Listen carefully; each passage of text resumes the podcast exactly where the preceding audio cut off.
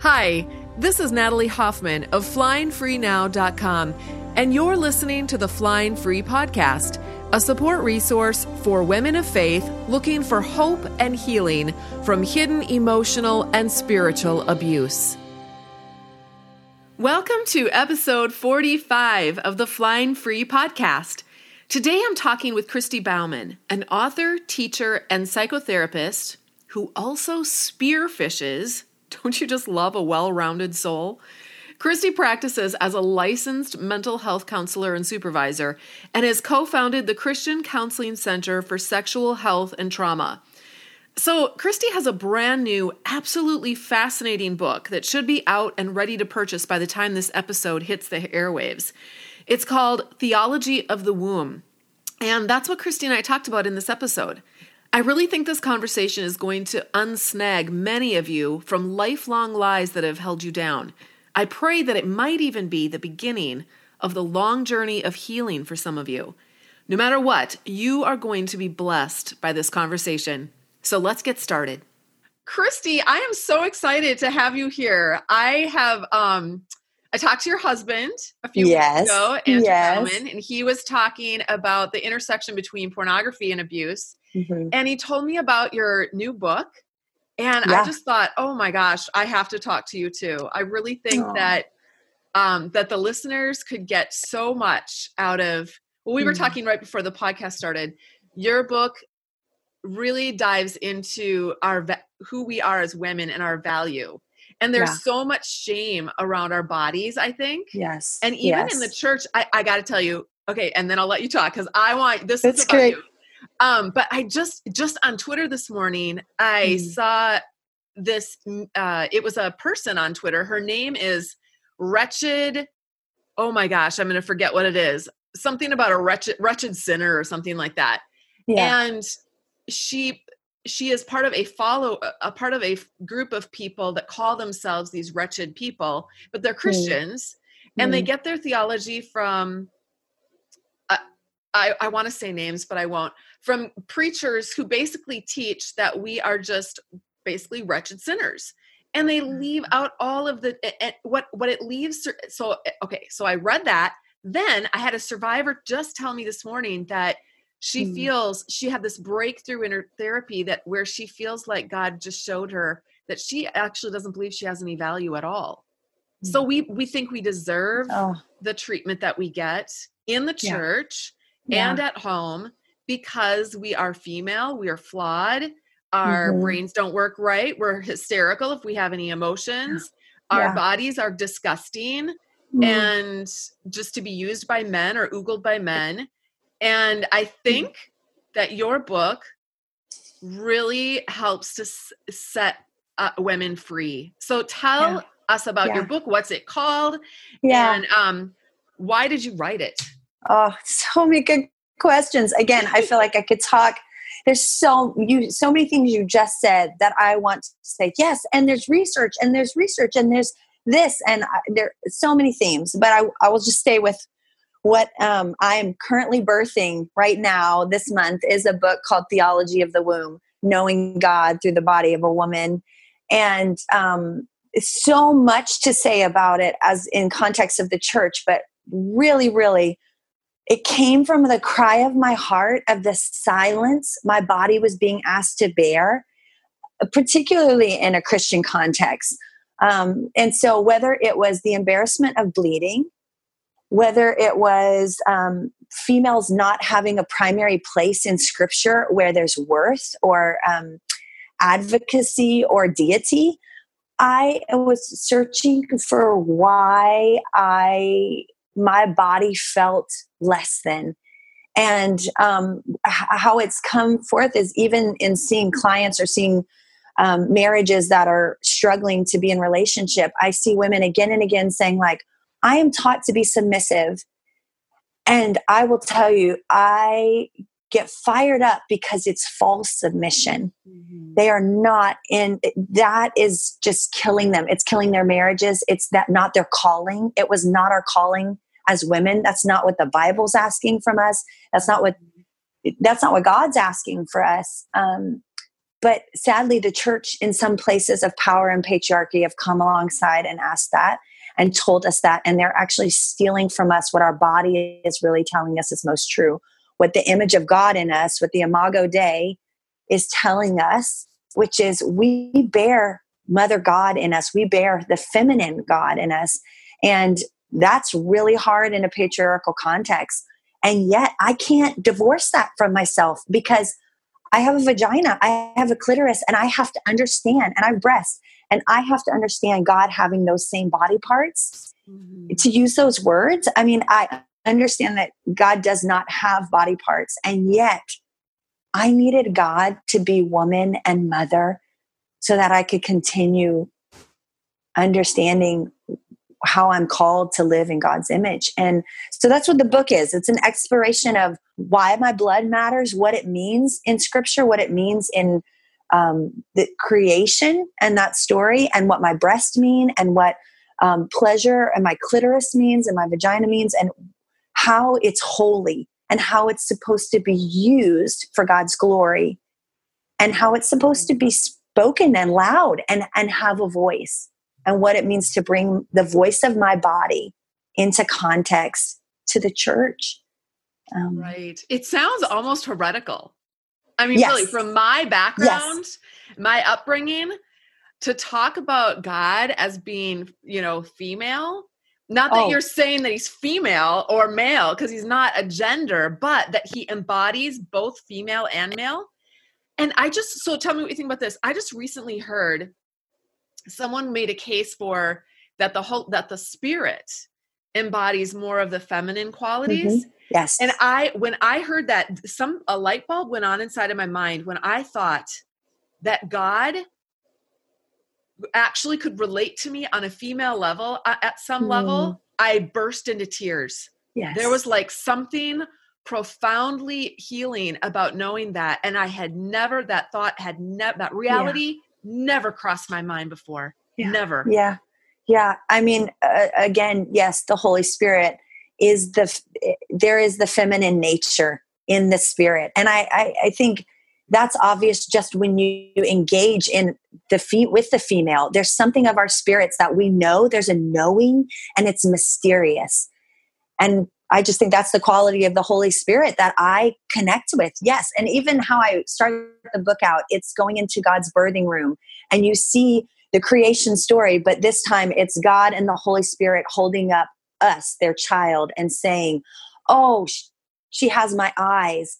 She has, you know, my hair. And there's some glory of the Holy Spirit and God, the Father, looking at their creation us and saying like they come from both of us they're made in both of our image and so the holy spirit taking that mother god role yeah. more in depth and I, I i think you're right. I think everything in me was taught to be uncomfortable with that. I mean using a sh- the female pronoun using she in certain ways it does feel heretical. It feels like there is no way i can do this. But honestly if i'm alone and not in the presence of a man I feel really intrigued by it. Mm-hmm. I feel really um, n- nervous and hopeful and loved. I feel like if God made my clitoris out of his image, and I'm going to use him because that's the proper pronoun that we've ascribed. Um, but if honestly, if that's in his plan and out of his image, then he is she and she is me and so th- that i need that otherwise my body is somehow less than mm-hmm. grosser it's not part of god's plan and and that's just absolutely not true mm-hmm. it's just mm-hmm. not true but i don't think we've had uh, female theologians long enough from the pulpit not being martyred to t- tell us that story right and and um, we're not in a society where that is invited um, so that's that not that's yet. really not yet and but there are there are societies that are inviting that and i tell the story um, it is very common in african cultures where women will come so so once a month they'll have more or less um, a bachelorette party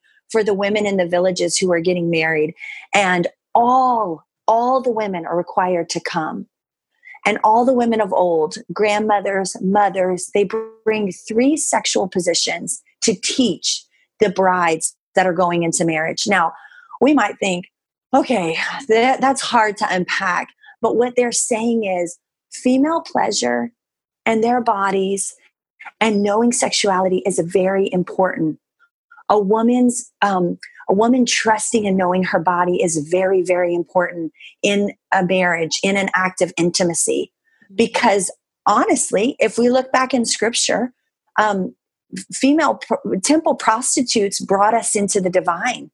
If we look at Kama Sutra, the female body, her arousal cycle brings us into the divine. Now, we're taught in patriarchal societies, we just got to learn how to get off quicker. We just have to learn how to orgasm at the same time that our partner's orgasm or a man reaches climax. And that's not the story. That's not even fair. That's us silencing our bodies and not listening. And we're just not explaining that to. And yet other cultures know that already.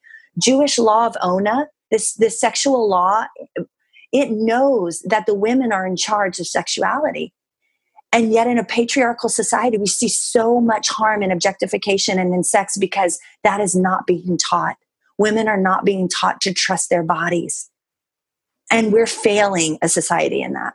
Well, and think of the think of all the pleasure that could have been gotten by both men and women. Men love yes. that. When women are getting pleasure, yes. love that. Yes. That should be I, I just always think of, you know, God and the enemy as being God wants to give us all these wonderful things and the enemy wants to steal all of them away. Yes. So wherever yes. we see our freedom being taken, our autonomy being taken, our pleasure being taken, yes, or twisted and warped, we see yes. the enemy at work, not God. And yet yes. we've been told the opposite. It's been flipped so that we've yeah. been told, "Oh no, God's way." We've been yeah. basically we've been told that what the enemy is doing is actually what well that's what God is doing you know right and even as right. a female i don't know if you feel felt like this but the fact that when when men have hurt me in my life and i've had many mm-hmm. men hurt me when they have hurt me and then god is a man it's mm-hmm. been very hard for me to separate oh. that god wasn't on their side you know that god yeah. wasn't identifying with them and not with me now intellectually i can say well that's not true but on a fundamental core level my yeah. body fear greatly fears that yeah. god is rejecting me just as much as these men or wants to use me just as much yeah. as these men rejected or wanted to use me or that i am only good for what i can give to people but i am mm-hmm. not I am not worthy enough to receive anything good from God or from other mm-hmm. people. Now I've done a lot of mm-hmm. healing in that, but that's yeah, you know, that's what I've really struggled with my whole life. Yeah. So yeah. Okay, so let's let's dive into your book a little bit. Um, okay. I think it's so intriguing that you talk about the different body parts too. Because again, when I, I mean, even now as an adult, I'm 53 years old, and when. I hear you mm-hmm. just say words like you know, vagina and clitoris right here on the. I'm just like, yeah. oh, we can't say that. That's like, yeah. no, that's our bottom. We just call that our bottom. I mean, I'm, yeah. you know, that's kind of my upbringing. We don't talk about yeah. those things. We don't talk about your, um, the fact that you bleed every month or that, or what that is. We just deal with it. So, and yet your book, you just like throw that right out there and you not only throw it out there but you talk about it in this really beautiful, incredible way that actually marries all of those what we think of as disgusting things with God's holiness and who God is. And yes. so tell us about that. Yes. Oh, and it's just it, what is beautiful to me is in this process of research, it's become more and more apparent that God has been jointly telling his story through women. So, where I used to look at the Bible and think there's not women in this Bible, or where my daughter will say like mom where are all the women? Like where are the stories? And sadly for me they've all been connected to sex or objectification or if you could birth a male into the um, tribe it, this is a, it's been so painful. And yet now when you talk about it i'm like oh, but there's so many stories. Let me tell you. Like let me tell you how this past sunday is you know um, if we look, it the Magnificat is Mary's story, Mary's song when she finds out that she's with child and she's going into Advent. And so there is story upon story where God is telling the story through a woman's body, Eve's body. Like and and I'm starting to get so excited because it's there. We just have not been shown it. And so I'm just like so ready with this book to be like, I need all of you women to just check in with your bodies because God has been waiting to speak through it. Mm-hmm. And um, so, yeah, so let me start with just something as simple as our blood. We do bleed. And, and um, as some say, their mothers told them that was the curse that you have the curse. Like now you're bleeding, now you've reached menstruation, and that's what it is. And um, that was not the story for me. But every woman remembers how she she first bled when she first found blood in the bathroom, and what that story was like for her. And that's our our birthright story. The the red tent, the passing down of mother before mother, telling us this is how you get to co-create with the creator You've just been initiated into the process, the life, death, life cycle. So we must bleed so that we must birth. And men are not given this gift. They are not given the gift to birth life. Mm. It is one of the most powerful acts. I mean, I have chills right now. Yeah. I can feel it. I feel the holiness of being chosen to bring life into this world. Now, does that limit women who choose not to bring life in this world? No. It's just the initiation of our birthright was that we were invited to co create and to mm. create. And there's something in all women that we want to create. We want to create businesses, we want to create beings, we want to create relationship. We love life. At our core, we love creating life. We love creating love. It just bubbles out of us, but there is a cost and the blood reminds us of the cost. Mm. And that's why we still care. That's why it still matters to us. That's why when when we're birthing a big dream in our life, it hurts and there's pain because we know that there's been times where we've birthed and it has laid lifeless and we've had to bury. Every one of us know those stories. Every human knows that story. But women are invited to remind us through their cyclical bleeding that it's only a season, that life, then death, then life always comes. Mm-hmm. But we're not telling our daughters that story. We're not telling them their birthright. When we look at the Bible, we see a lineage of men. This was the son of so and so, of so and so, of so and so, and women are not named there. And yet, when every child, every woman that's born, her birthright gets told to her in, in the red tent or from the story of her mother and her grandmother. And I'm afraid that women have forgotten to tell the story. They don't know anymore the story. Right. They don't know what matters. They don't know how to give birthrights to their daughters. Right. And the and the church is the place that's failed us as women. It hasn't given us our birthright. It hasn't told us why we bleed and why there's a purpose. And that Christ mimics that in the crucifixion and in the resurrection. Mm-hmm. That our stories mimic that on a cycle. And that that's our story. That's our birthright. That's what happens when we bleed for the first time. We get invited into that story. Yeah. Can you imagine a church where the men and the women and the boys and the girls mm. were united in in you know with equal value, equal opportunities, oh. equal celebrating what we each bring to the table. Right through right. our bodies and through our intellects and through our spirituality it would be absolute i mean i i really believe that this is the single most thing that is mm. hindering the growth of the church of jesus christ today is the the the the lack of understanding or the lack of of capturing this vision of working together as a people of god of all races, uh, both genders working yes. together for the kingdom of God. And it's just this grasping of power that is uh, that is just it's that's a total sign of the enemy grasping for power. The exactly. interesting thing is that that uh, the men would say, I've heard men say this, I've seen it, where they would say, "Well, you women are trying to grasp for power away from us." Mm-hmm. But that's not. But that is not what we're talking about at all. Mm-hmm. We're not when when we give you know when we give birth when we are acting out of who God created us to be that is not grasp, grasping for power other than the power that God has given to us mm-hmm. to do the things that God has created us to do. Right. And right. we can't yeah, so anyway.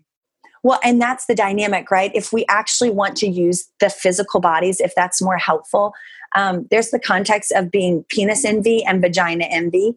And the truth of it is, is they need the other. And that is just so frustrating and so mind blowing because trauma enters here in these very sensitive places.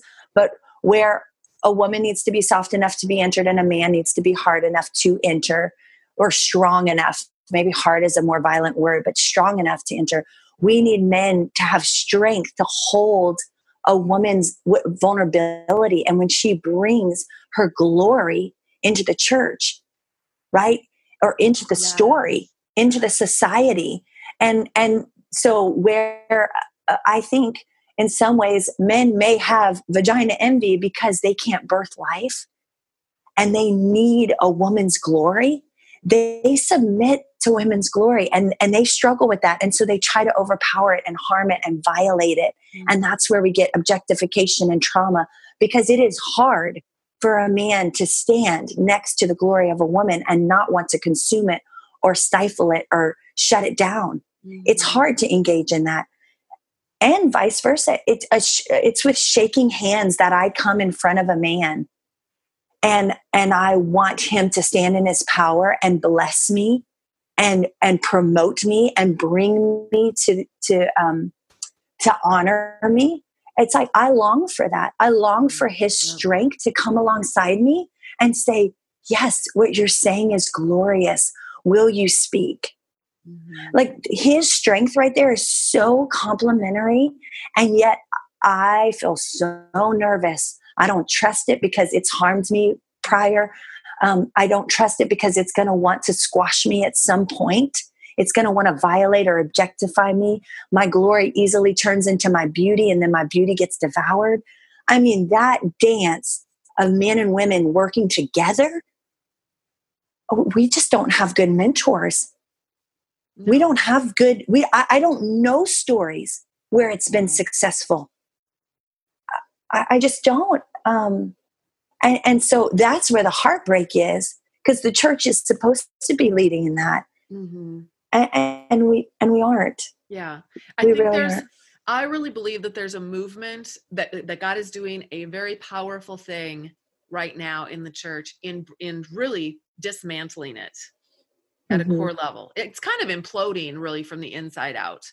Yeah. And that that it seems like, oh no, you know, it's going down the tubes, but it's not he's he's doing a healing work but he has to take he has to do serious surgery on yeah. serious cancer that's been in there since yes. the beginning of time really this is yes. a this is an in the garden problem and i think he's finally doing some really well i think he's been working all along but i just think he's doing something on a very massive scale right now and there's a huge awakening and yeah i don't believe that we're going to see a whole lot in our generation, but I think that God is doing something really powerful. Um, mm-hmm. Um, one of the things I wanted to talk to you about is mothering. Okay. So, um, especially, okay, now you've had a loss. Yes, um, we lost our first child. Mm-hmm. Yeah. And that wasn't, how many years ago was that now? It'll be eight years this December. Okay. So, not December that long ago. Mm-hmm. It, yeah. And that pain never goes away. Um, sure but you've had two children since then, correct? Three children. Three I have children. three children. Yes. Oh my goodness! Wow, that's fabulous. So, yeah. but there's so many. I have friends who have not been able to have children, or yeah. um, who have ado- I have friends who have adopted children. I have friends mm-hmm. who've lost children. I mm-hmm. had a lot of mm-hmm. children, but I also had five losses. Mm-hmm. So how do you but and and then there's the whole idea of sometimes your children grow up and they don't follow the Lord. Yeah. Um, or they're on their own journey. Hopefully they'll come back, you know, but they're on their own journey trying to figure out life. Yeah. Um, many of us, especially my listeners, are coming out of broken homes, even if they're still with their spouse. Their home is really broken on a very core level. And yeah. so the parenting is affected. Obviously, the children's lives are affected. And there's just a lot of dysfunction. Mm-hmm. And you you're a therapist. You mm-hmm. see this all the time. All the time. Mm-hmm. So, as far as mothering, though, whether we're mothering our own children or we're mothering lost children or we're m- not mothering biological children but maybe adopted children or we're not mothering children at all but we're ad- mothering the children mm-hmm. in our lives the mm-hmm. nieces and nephews and the children or even just um, other women yeah. that we are you know that are younger than us that we're mentoring yes Can, how does your book talk about like how does your book have a framework for the whole idea of mothering yeah, it's a great question. And so, what we know and what I just call forth in all people is to know their own story, but women in particular, and to know their story of mothering. Meaning, I ask, what was your birth story? Were your parents in love when you were conceived? Do we really know that question? No. Do we have an idea? Possibly. Um, and so, then what was the day of your birth like? How was that story told? how do your parents recall it? Who was there? Who was not there? Who tells the story? Who doesn't? There's so much curiosity we should have in our own stories of birth. Um, and because we want to learn how we were taught to birth, meaning how you come to birth something, a child, a dream later in life is going to show up. Our story shows up thematically, evil shows up thematically, good shows up thematically meaning if God is constant and evil knows how to try to thwart that, there's probably one theme that keeps happening in our stories, and it probably happened on our day of birth. So, for every one of us, knowing how we came into the world is very important. And knowing the day of our birth and this, our birth story and our birthright are all really important things to mothering. So I'm asking every woman know the story of how you were mothered so that you know the story of how you mother or how you've had to learn to mother or, um, and build those tools and how are you mothering yourself. So truly, when I birthed children into this world and my first son being stillborn and then birthing three more miscarriages and three more live births in the in a matter of 8 years how I mothered myself when I buried a child, when I flushed blood and tissue down a toilet, how I uh, kissed or brought a child to my breast whenever it came out of me was very important to how I mothered myself. So, do you see? I'm actually asking, how do you mother that younger part of you? That part of me that never thought God would ask me to hold something lifeless in my hands.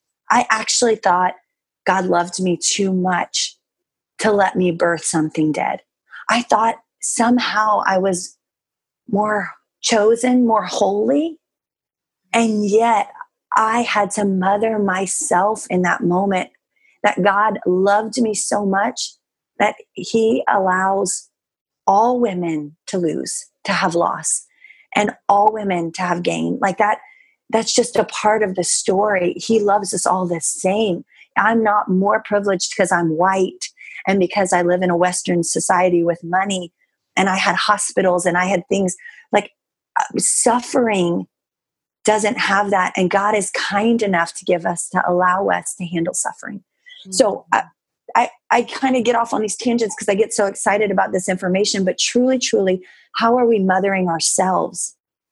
It's the question. How do we mother ourselves through heartbreak and through goodness and through glory, through trauma and through hope and through birth and through life. Like it's it's just a it's a question we don't wrestle with very often. Um, i have mothers upon mothers say like will you help my child? And i say okay but do you know if you care for yourself it's going to be tenfold if i sit with your child. It's not that i'm not willing to sit with your daughters but i want to sit with you first so that you know how to mother yourself, to you know your worth, so that then you can bring it to the rest of the world. Mm-hmm. So I think mothering is a bigger act than actually birth or fostering or adoption. I think those are true, but I think that the themes have been all along in our story. How were you originally mothered? How were you brought into this world? How was your birthright handed to you? Um, how were you greeted when blood and body was broken on your behalf? Mm-hmm. Did your mother hate you that her body was broken and torn open for you? Or, or did she look at you with glory and name your glory? I, these are just important questions in mothering. There, there are tools. Our body gives us our tools to engage in glory. Mm. I hope that makes sense. But to me, that's the story of mothering. Yes, it does make sense. And I think actually, I mean, what what you just said just now in mothering yourself, that is the that's the key. Yeah. I've noticed that in my own life and in the people that I've talked with, if they can grasp their own value and mm. that they are worth yes. turning inward and actually taking care of, if they can learn how to take care of themselves, yes, they actually will start making decisions yes. that begin to set them free. Yes. But until they see their own value, until they look at that little child that they are, that little girl, and actually love that little girl instead of despising her, because yes. we take on uh, the attitudes of the people that we grew up with. Exactly. And a lot of us grew up and felt despise we despised ourselves yeah. because we felt that from other people that yes. unless we were perfect unless we showed up and made everyone happy that we were just an ugly little crybaby who deserved to mm-hmm. ha- you know be locked in a room yeah and that is and so then we grow up and we feel like that ugly little crybaby yeah who if she yep. who and we just need to shut up yeah you know yeah but, and the story of the mother is that is what the mother comes and says what's the story of your breast what's the story of your vagina? What's the story of your clitoris? What's the story of your belly your pelvic floor? What's the story of your lips? What's the story of beauty? How has beauty either cursed you or harmed you or let you get away with things that you shouldn't have? Or how has it damned you these are the questions a mother asks. So when we're not asking them to ourselves, when women, and maybe I take it further than mothering, but when women are not asking the questions of what's the story of my body, we don't know how to invite those questions to other women. And we're silencing their most powerful to, their most powerful tool and their most common use of glory which is their self their story their bodies yeah. our bodies my breast they have a story. And how I interpret that story and how I come to know that story is how I'm going to bring my breast into the room with pastors, with um, my clients, with my children. Do I wear my breast as a breastplate of righteousness or do I hide them in shame? Do I cover them? Is this content resonating with you?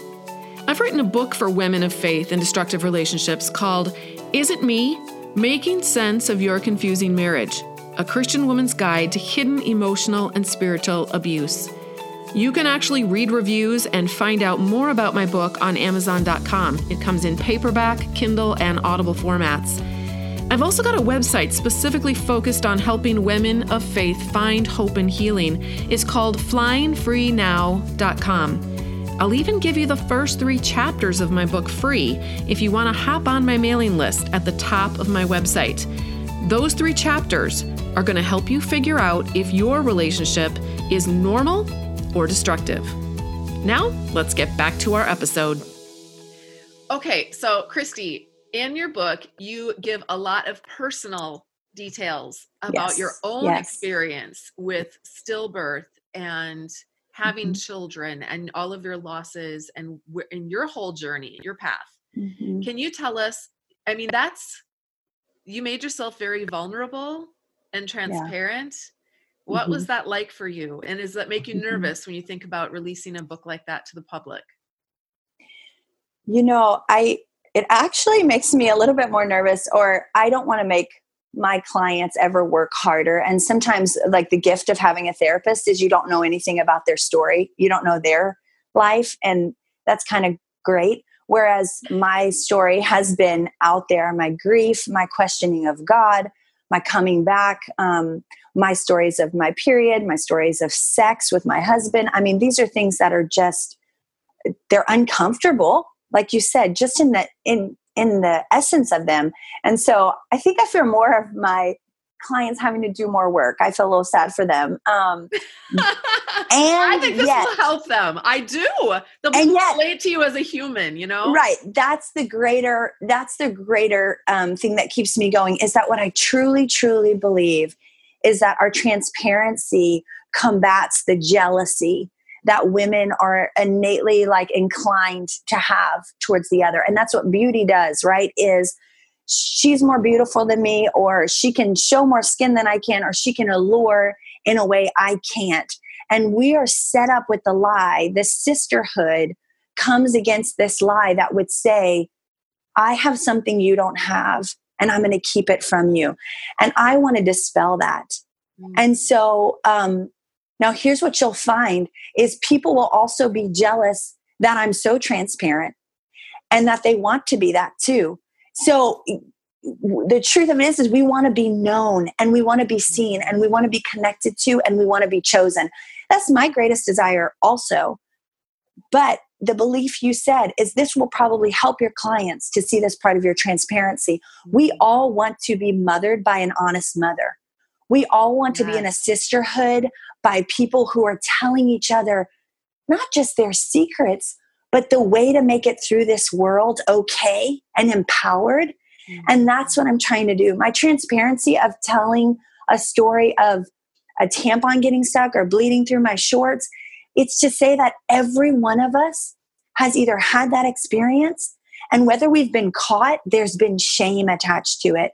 Or, and I want to dispel that shame. I want truth mm-hmm. to just break that open and say, you're free to come as you are and your body's good. You have a good, good body, and it's telling a really incredible story. So don't be afraid to tell it. In that, I would say I tell stories about sexual encounters with my husband because I want people to be known in the scariest place. And I think evil has such a heyday in the bedroom and in the sexual experience, and I want to disperse it. I want to break it open and say there has to be a bigger story to sex. It cannot just be about orgasm because I would give that up every day of the week to erase the harm that sexuality has done and what it's stolen sex trafficking and abuse. I mean, I would give it up in a minute. So it has to have more power or more meaning.